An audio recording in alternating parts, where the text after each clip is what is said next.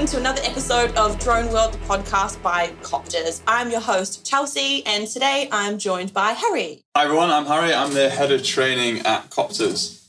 So today we're going to be talking about all things drone training. So Harry, do you want to start us off by introducing yourself and your team? Yeah, so as I've just said, I'm Harry. I'm the head of training at Coptrz. I've worked at Coptrz for approximately two years now, but I've been in the drone industry quite a bit longer than that. So I've worked for various companies really doing loads of different jobs really. So a lot of it's been consultancy work, but I've also been in a couple of sales roles as well, actually selling the equipment so yeah, I've worked across many different industries within the drone industry and got a fair bit of experience.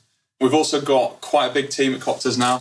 We've got Tom, who's one of our new instructors who's just joined the team. He's currently being trained up to deliver all the courses, also deliver training on a lot of the equipment and the specific type courses as well. So actually training people how to fly the drones. Oh wow. So that should be fairly interesting. And then we've got Naomi and Mel who are our training coordinators. So they help to coordinate everything, look after our customers, make sure everyone's having a great time when they're going through their training and obviously getting themselves booked in as well. So basically helping to keep everything nice and smooth in the office, which is brilliant. And then we've got a team of expert instructors and assessors as well. And that'll include Johnny, Adam, James, and Josh, who cover a lot of our flight assessments, but they also do a little bit of the face to face training as well. So plenty of knowledge and plenty of experience there. Yeah, so those are people that if you've done drone training with us or you're going to do drone training with us, you'll meet them at some stage along your journey basically. Do you want to give us a brief overview of drone regulations? Maybe some of the things that people are confused on the most, like questions that you get all the time, the differences between A2, CofC, GVC, that kind of yeah, kind yeah, of regular absolutely. stuff. yeah, it's uh, it's one of those where it's, it's quite difficult to give a basic overview because there's been a lot of changes and it is Yeah. a massive, massive subject. The course that we deliver, so for the GVC, if we were to do it in a face-to-face environment, takes two to three days to kind of run through it all. And if you're just doing the A2 CofC, if we were doing that face-to-face, it would be like a one-day course. So there's obviously loads and loads of information. That's something been- that we're starting up again very soon, isn't it? The yeah, to it face is, courses. which is really exciting actually, because um, obviously due to COVID, we've been pretty much locked down and just been behind our computer screens delivering training, and everyone's been doing the online course, which has been really effective. And I think a lot of our students have really enjoyed doing that. But it'll be brilliant to be back in front of people delivering the course again. But yeah, in terms of kind of a brief overview, I guess the biggest change is just the fact that now, when you're operating an aircraft, what used to happen was you'd basically ask yourself if you were a hobbyist or if you were going to be charging for your work, so if you're actually doing it commercially. And that would be the main difference between whether you actually need to go through any sort of training or whether you can just operate after reading the user manual and then completing the DMARES, which is the registration scheme in the UK. Right. Um, so if you weren't a commercial pilot, it was fairly straightforward. If you were a commercial pilot, you'd have to go through what was called the PFCO, so Permission for Commercial Operations, and obviously do some training and flight assessment alongside that. So it was a little bit more straightforward than how it is now, where it's looked at in terms of how risky the operation is. So now it basically depends on what aircraft you're flying and where you're planning to fly the aircraft. And those are kind of the two main features. So it's looked at basically on how risky it is rather than whether you're commercial or not, which makes things a little bit more complex. Well, yeah, that kind of puts it back on the person, I suppose, to ask, what, Yeah, what are you doing? What Yeah. are you doing with that drone? exactly, yeah, which is, I guess, a much safer way of operating. yeah. but it can make it a little bit trickier to get your head around.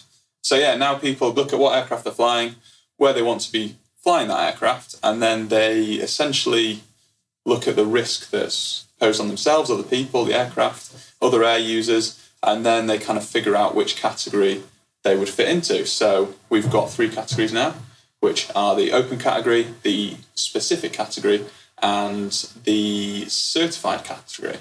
The open category is very low risk, so people can operate with very minimal training, but there is also three subcategories within that, which makes it even more complicated. yeah, this is where my mind starts to go, oh, God.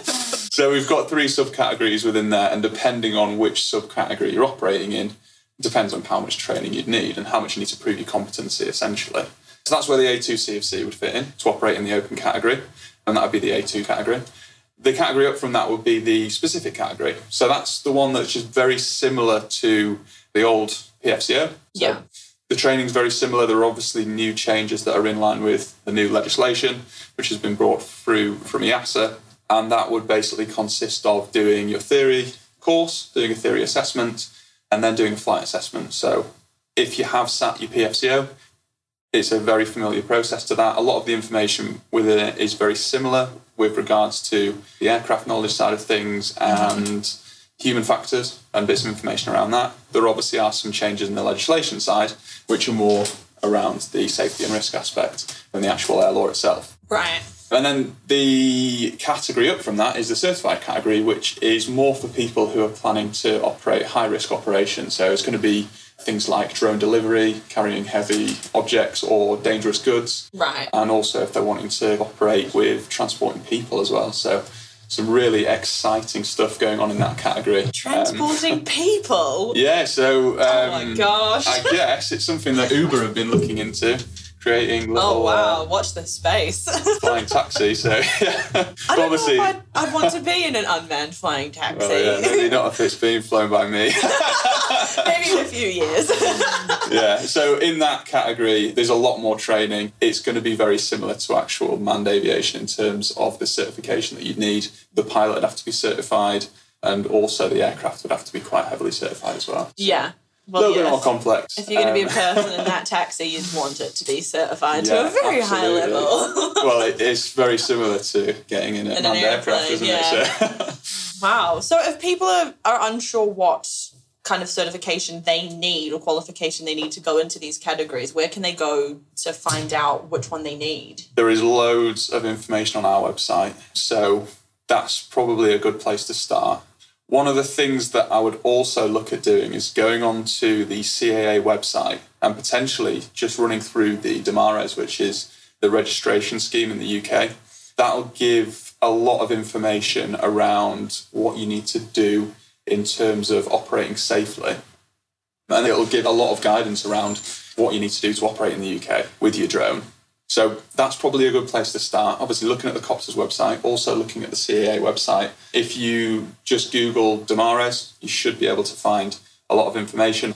Even if you just Googled operating a drone in UK, Yeah. you should find loads of information there as well. Once you've done a bit of background research into that aspect, there's a lot of videos on YouTube, there's loads of different resources available to us, plenty of podcasts as well. You might even start off listening to this podcast, some of the earlier episodes as well, if you haven't already. But yeah, once you've kind of done that kind of research, it might be worth you actually signing up to do the A2 CofC course. So it's a little bit more of kind of an entry level course. It'll allow you to operate in some really exciting areas if you've got an aircraft which you can operate in. So obviously it's quite dependent on the weight of the aircraft as well. Yeah. And it might be worth just running through that course to get a little bit more information on what you need to do to operate. Yeah. I mean, it's not a very expensive course, is it? So it's probably quite a good place to start. yeah, really. yeah, it's very cost effective, and like I say, you can get loads of information on that, and you can then use that to then progress onto the GVC if it's something that you're really interested in doing as a career. Yeah. Oh, awesome.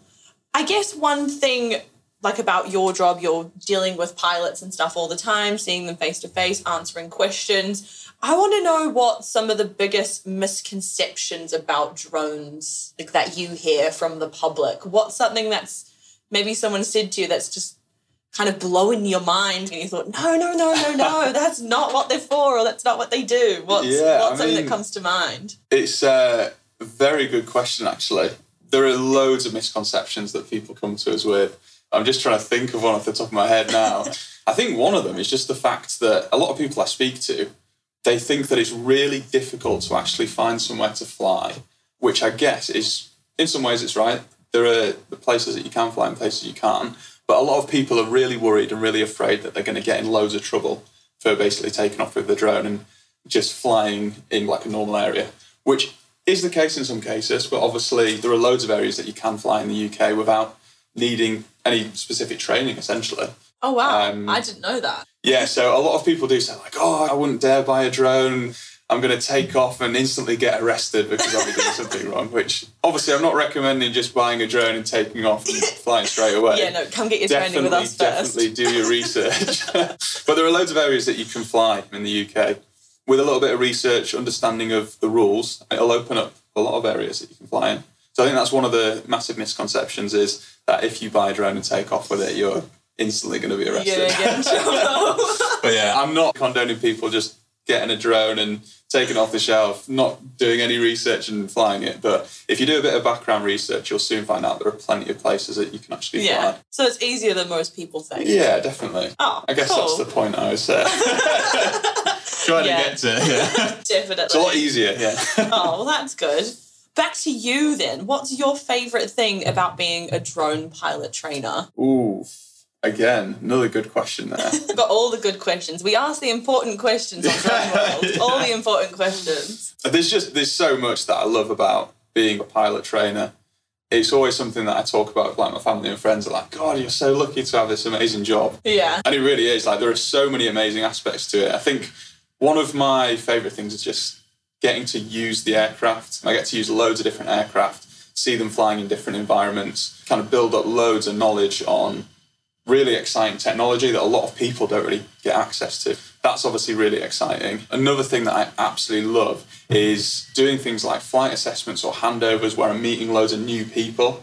The people absolutely make it for me in this job. Like meeting so many people in different areas as well, so they've got loads of stories. In my experience, pretty much everyone that I've met doing flight assessments and these handovers and training has been super, super friendly. And you kind of build relationships with them where you speak to them afterwards, find out what they're doing with the aircraft. And it's one of those industries where every person you speak to has a different use for the aircraft, which is really incredible. So you're basically constantly learning, which again is another massive plus to the job. Fun part of the job. Yeah, yeah. Yeah, I could definitely agree with that. For like myself being in marketing, I'm obviously not in front of those people. But when you guys do hand over those contacts and you're like, you need to talk to this person mm. because they're doing something mind blowingly amazing, it's incredible. Some people think of the most outrageous things to do with drones and it's like where did that idea come from? What were you doing? What problem did you have to think of that?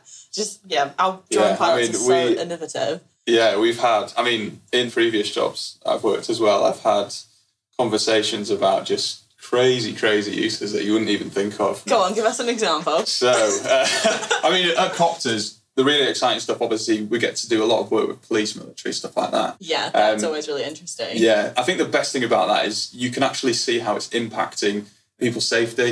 We do a lot of work like search and rescue as well, and Yeah. watching that technology being used in that area and how much time it's saving, um, how they can find people so much quicker and keep them out of harm's way. Obviously, that's really exciting, but we do get, like I say, some crazy uses as well. I've had people contact me online. Well, they were asking me if I wanted to purchase a drone with a flamethrower attached to it. A flamethrower yeah you do. Which I was a little bit, so I kind of read that and I was like, wow, very interesting. What's this designed to be used for? can't fly that at Roundtable Park yeah, definitely not. But I think the idea behind it was what they were saying is you can burn rubbish off electricity lines. So if something gets caught into it, they fly Oh. the aircraft up and spray it with fire.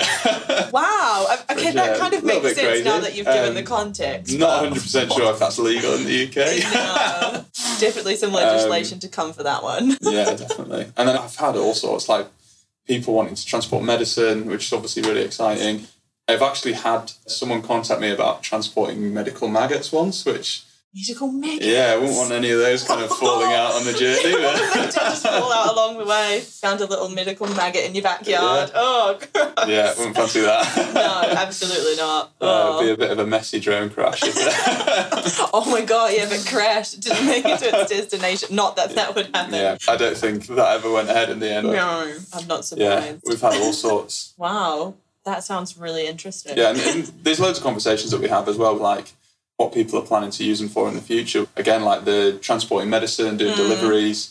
I mean, there's loads of really exciting stuff in the industry on the horizon. So Yeah, definitely. it'll be interesting to see where it all develops to. Yeah. Hopefully, there's not too many maggots flying around. yeah, I'm not too keen on the maggots. The medicine, absolutely. it's amazing that that kind of technology is actually like coming to life in our lifetime. Yeah, it's so incredible.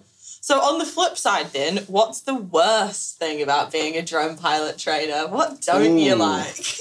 that is a really good question. You've said that about I mean, all my questions. I'm Well, taking it as a compliment. you've got, a lot of good questions. There must be something you don't like. That is a difficult question, though. Let me think. I mean, I don't know really. I love it. What, what can I say? The worst part about it. I guess I don't know. I really I'm really struggling Can't to think of find something anything. Well, that's a positive, I suppose. there you go. If you guys want to work as a drone trainer, it's all great. yeah, I mean, I guess when we don't get to fly, if the weather kind of, say, if we've got a full day of flight assessments booked in Mm-hmm. and it starts raining, and obviously we have to start ringing people and telling them that we can't do the flight assessments, I guess kind of not letting people down because it's the weather, but Yeah. when things don't always go to plan, obviously there are quite a few things that can go wrong when you're flying aircraft in the UK, especially because we've probably got the worst weather. Oh, yeah. But yeah, stuff like that really. I guess when we're having to cancel flight assessments due to weather issues, I guess any time when I'm not actually out with customers or flying the aircraft would probably be the worst part. But saying that, I don't hate it. So oh, there you go. oh, that's great. that's really, Really good job. positive. There you go. Right, I've got some drone myth busting questions here. So I want like a true or false and then give your explanation kind of thing. So my first one here is drones are a danger to other aircraft, true or false? I mean, it's true. Mm-hmm. In the wrong hands, it's similar to I don't know. Cars are dangerous to pedestrians in the wrong hands, but Right. I think, in my honest opinion, yeah, it is true. But the way that they have kind of structured the new legislation, I think, has done a huge amount to change that. One thing that happened was obviously the issue around flying around airports. There was kind of huge issues around that, and it's been something mm-hmm. that I think did have a big impact on the industry. But the new legislation that's been brought in, especially with the Damare scheme, actually, where people are being educated on where they can fly, where they can't fly, and how to actually operate safely, but mm-hmm. also registering their aircraft. It's not only giving them the knowledge that they need, so there's not as much ignorance around where people can't fly, mm-hmm. but it's also that accountability factor as well. So when people know that they've obviously registered their aircraft and they've got their operator ID attached to it, if something goes wrong with that, they're accountable for it. So I think it is getting a lot safer, but to say that it wasn't a danger to other aircraft, I guess there's always going to be that risk. Yeah. But yeah, I think it's definitely getting a lot safer, which is good. So it's like a true and false. Yeah, I mean, it- In certain Yeah. True and false. Depends. yeah. In the wrong hands, definitely true, but I think yeah, it's getting a lot safer. Yeah. Oh, that's good. Good that it's getting safer. We all Yeah, love we wouldn't want it in the opposite direction, would no, we? exactly. Right, next one. You don't need any qualifications to fly a drone. True or false? That is actually true. But obviously, Ooh. it depends which category you're flying in, which aircraft you're flying. There are loads of aircraft that you can fly now without any qualifications. Obviously, recommended to do as many qualifications as you can. The more you know, the less likely you're going to get yourself in trouble or get into an incident. But if you're flying kind of a light aircraft, aircraft under 250 grams are very easy to operate in different areas due to the low risk of those flights. But there are also areas that are kind of what we classify as the A3 category, subcategory, mm-hmm. where you're at least 150 meters away from a congested area and you're far away from people, you're not overflying people.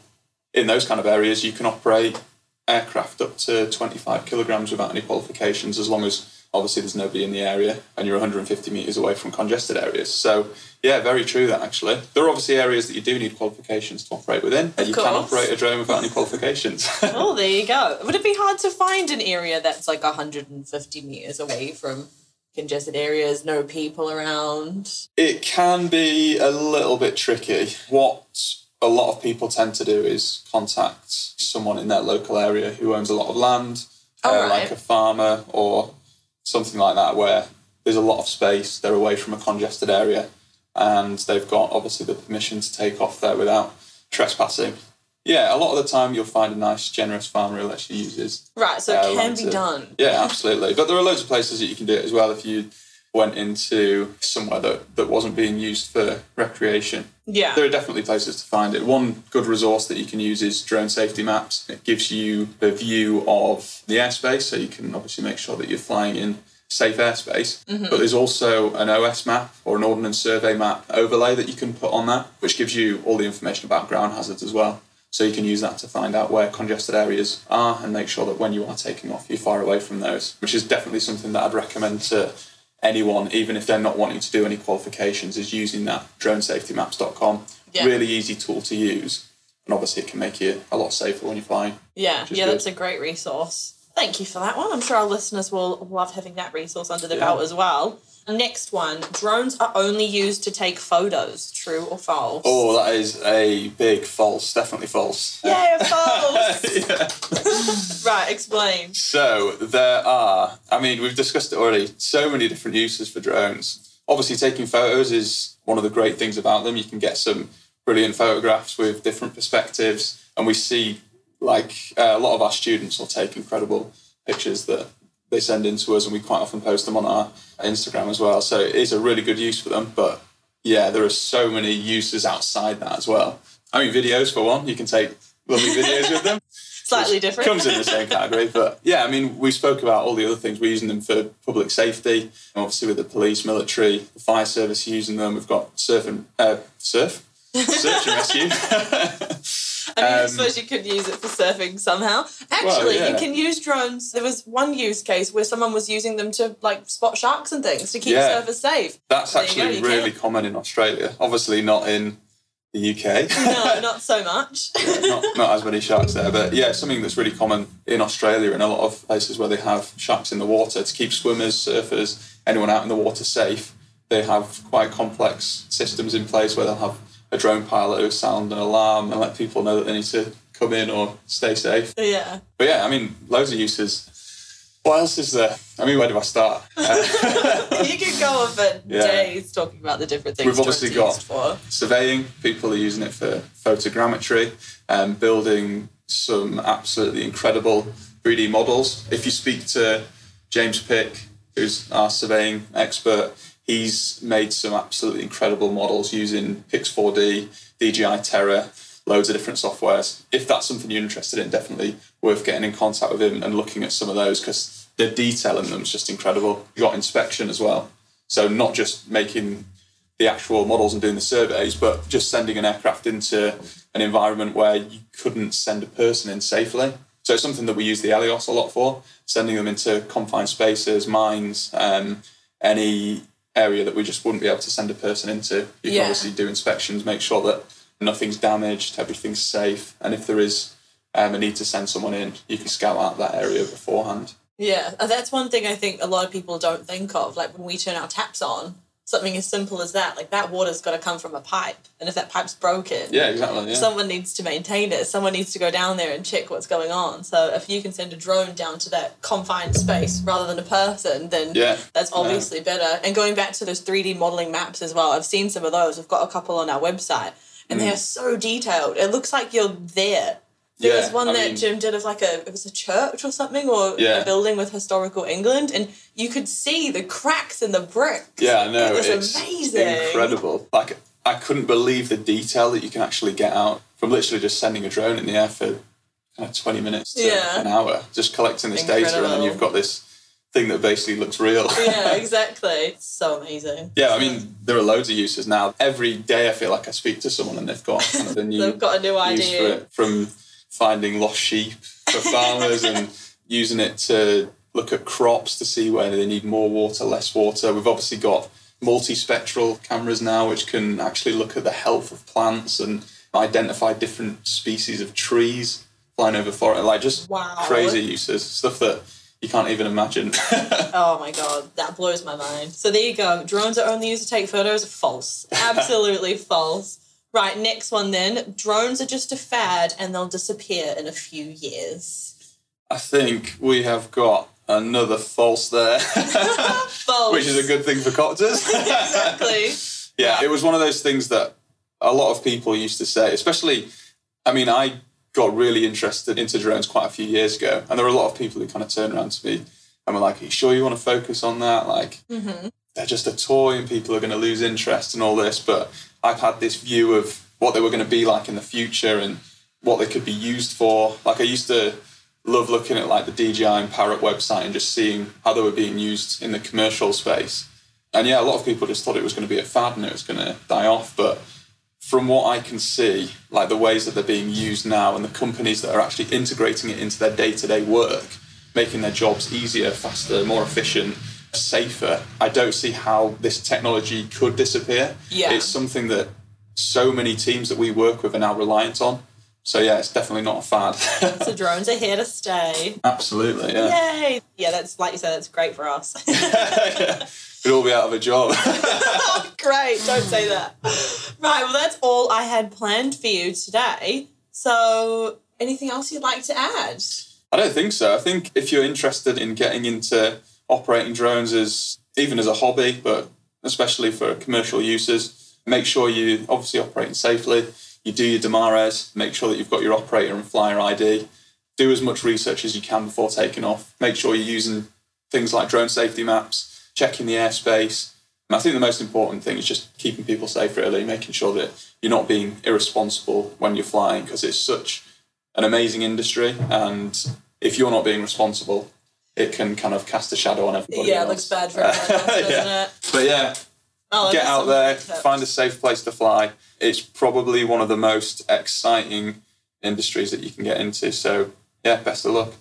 Nice. Oh, those are some really great tips to end the podcast on then. So, thanks for joining me today, Harry. It's been great to talk to you. It's been brilliant being on it. Absolutely. So, if you've enjoyed this episode of Drone World, the podcast by Coptrz, make sure you rate, review, and subscribe to the podcast. And search Coptrz on Facebook, Instagram, and LinkedIn to catch up with everything that we're up to and to see when our next episode is live. Thanks, guys.